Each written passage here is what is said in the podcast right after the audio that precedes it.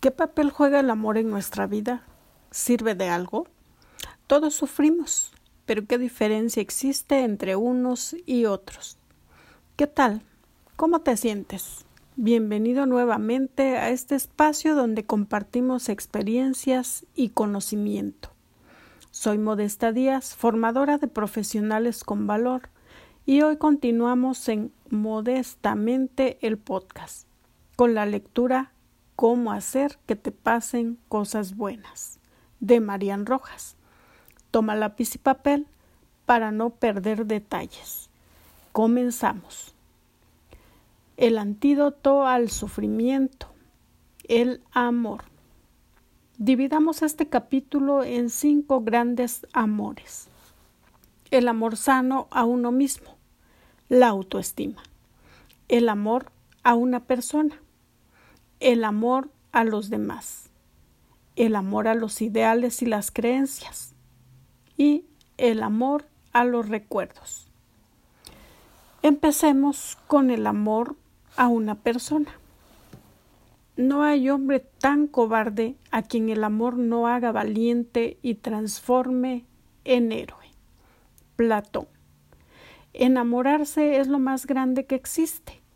Todo cambia cuando un corazón se siente prendado por otra persona. En el fondo de cada uno existen maravillas y tesoros que se revelan cuando alguien quiere de verdad. No hay ser humano al que el amor no convierta en alguien más apasionado y lleno de vida. El ser humano necesita amar. El amor es la gran cuestión de la vida. Enamorarse marca a la persona para siempre y los sentimientos más intensos de la vida se sienten por amor. No es la finalidad de esta obra tratar sobre el amor de pareja, pero cuando uno está enamorado de forma sana, esto afecta de forma positiva a todas las facetas de la vida. El amor a los demás. La solidaridad y el voluntariado el darse a los demás son factores protectores de la mente y del cuerpo. Sentirse querido y acompañado es una de las claves para ser feliz. En la vida, la mayor parte de las relaciones, de los acuerdos, de las interacciones, de los momentos de disfrute y placer están relacionados con nuestra interacción con otros. Para que funcione bien una relación de pareja, un negocio o empresa o las relaciones familiares, nuestra familia de origen o la familia política, es fundamental que las relaciones entre las personas involucradas sean fáciles o al menos relativamente sanas. En ocasiones determinadas personas de tu entorno te caen mal y su mera presencia genera en ti intranquilidad. De no cambiar eso, corres el riesgo de que se conviertan en seres tóxicos. Si al convivir con ciertas personas percibes constantemente un ambiente hostil y tirante que te hace estar alerta, ello puede llevarte a enfermar o sufrir profundamente. Estas personas son para ti vampiros emocionales porque tiran de forma afectiva de ti hacia abajo. Instintivamente tendemos a relacionarnos y fomentar la amistad con gente con la que sea positivo y saludable mantener una relación, y ello tanto en las amistades, amistades como en el ámbito familiar o profesional. Rechazamos a los hostiles y negativos, a los que siempre tienen algo venenoso que añadir. Robert Waldinger es un psiquiatra norteamericano responsable del mejor estudio sobre la felicidad que se ha hecho hasta ahora. Se trata de un experimento longitudinal que se ha mantenido hasta la actualidad, que comenzó estudiando las vidas de dos grupos de hombres. Un primer grupo que en 1938 eran alumnos de segundo año de la Universidad de Harvard y un segundo grupo de chicos de los barrios más pobres y marginales de Boston. El objetivo era estudiar la vida de las personas desde la adolescencia hasta la edad adulta con el fin de determinar qué les hacía felices.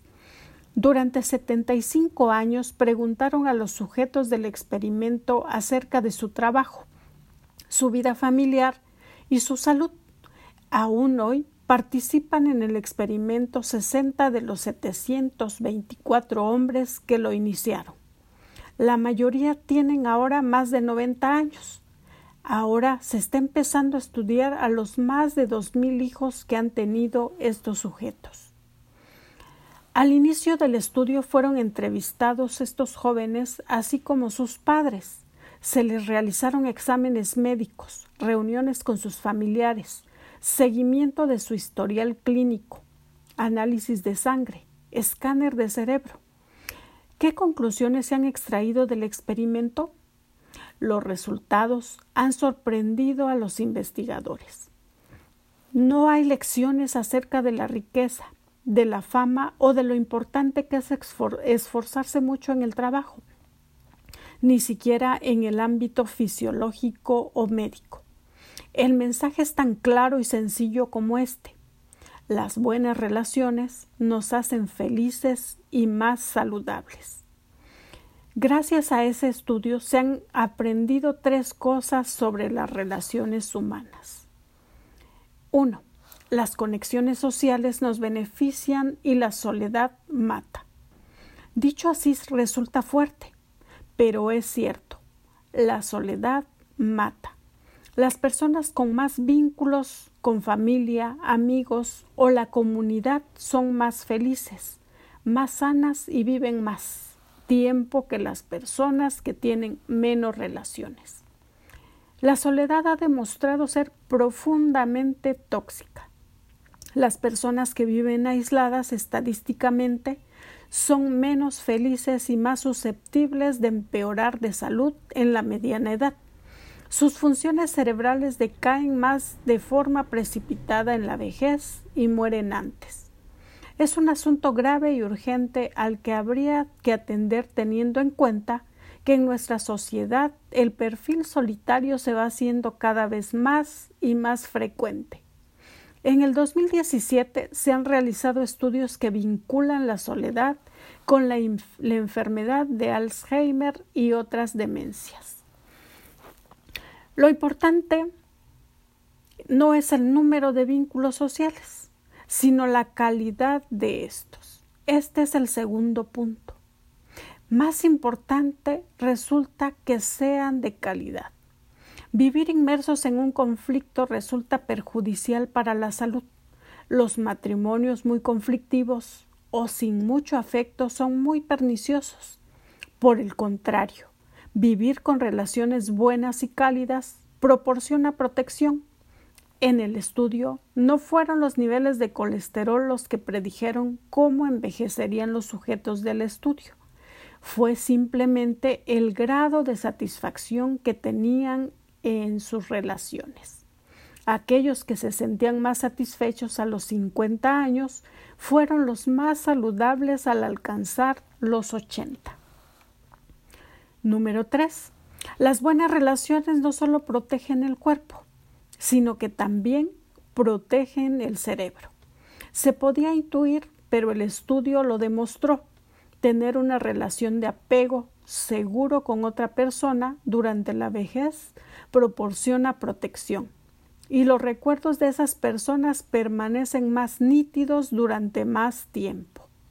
Al revés, las personas inmersas en relaciones en que sienten que no pueden contar con el otro pierden antes la memoria. ¿En qué se basa tener buenas relaciones?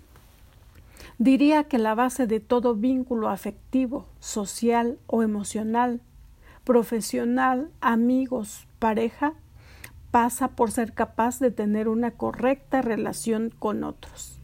Es decir, conectar de forma adecuada para generar un ambiente cordial. Dicen que no hay una segunda oportunidad de generar una buena primera impresión, salvo necesidad. Nadie compra un producto a una persona que le caiga mal o le genere rechazo.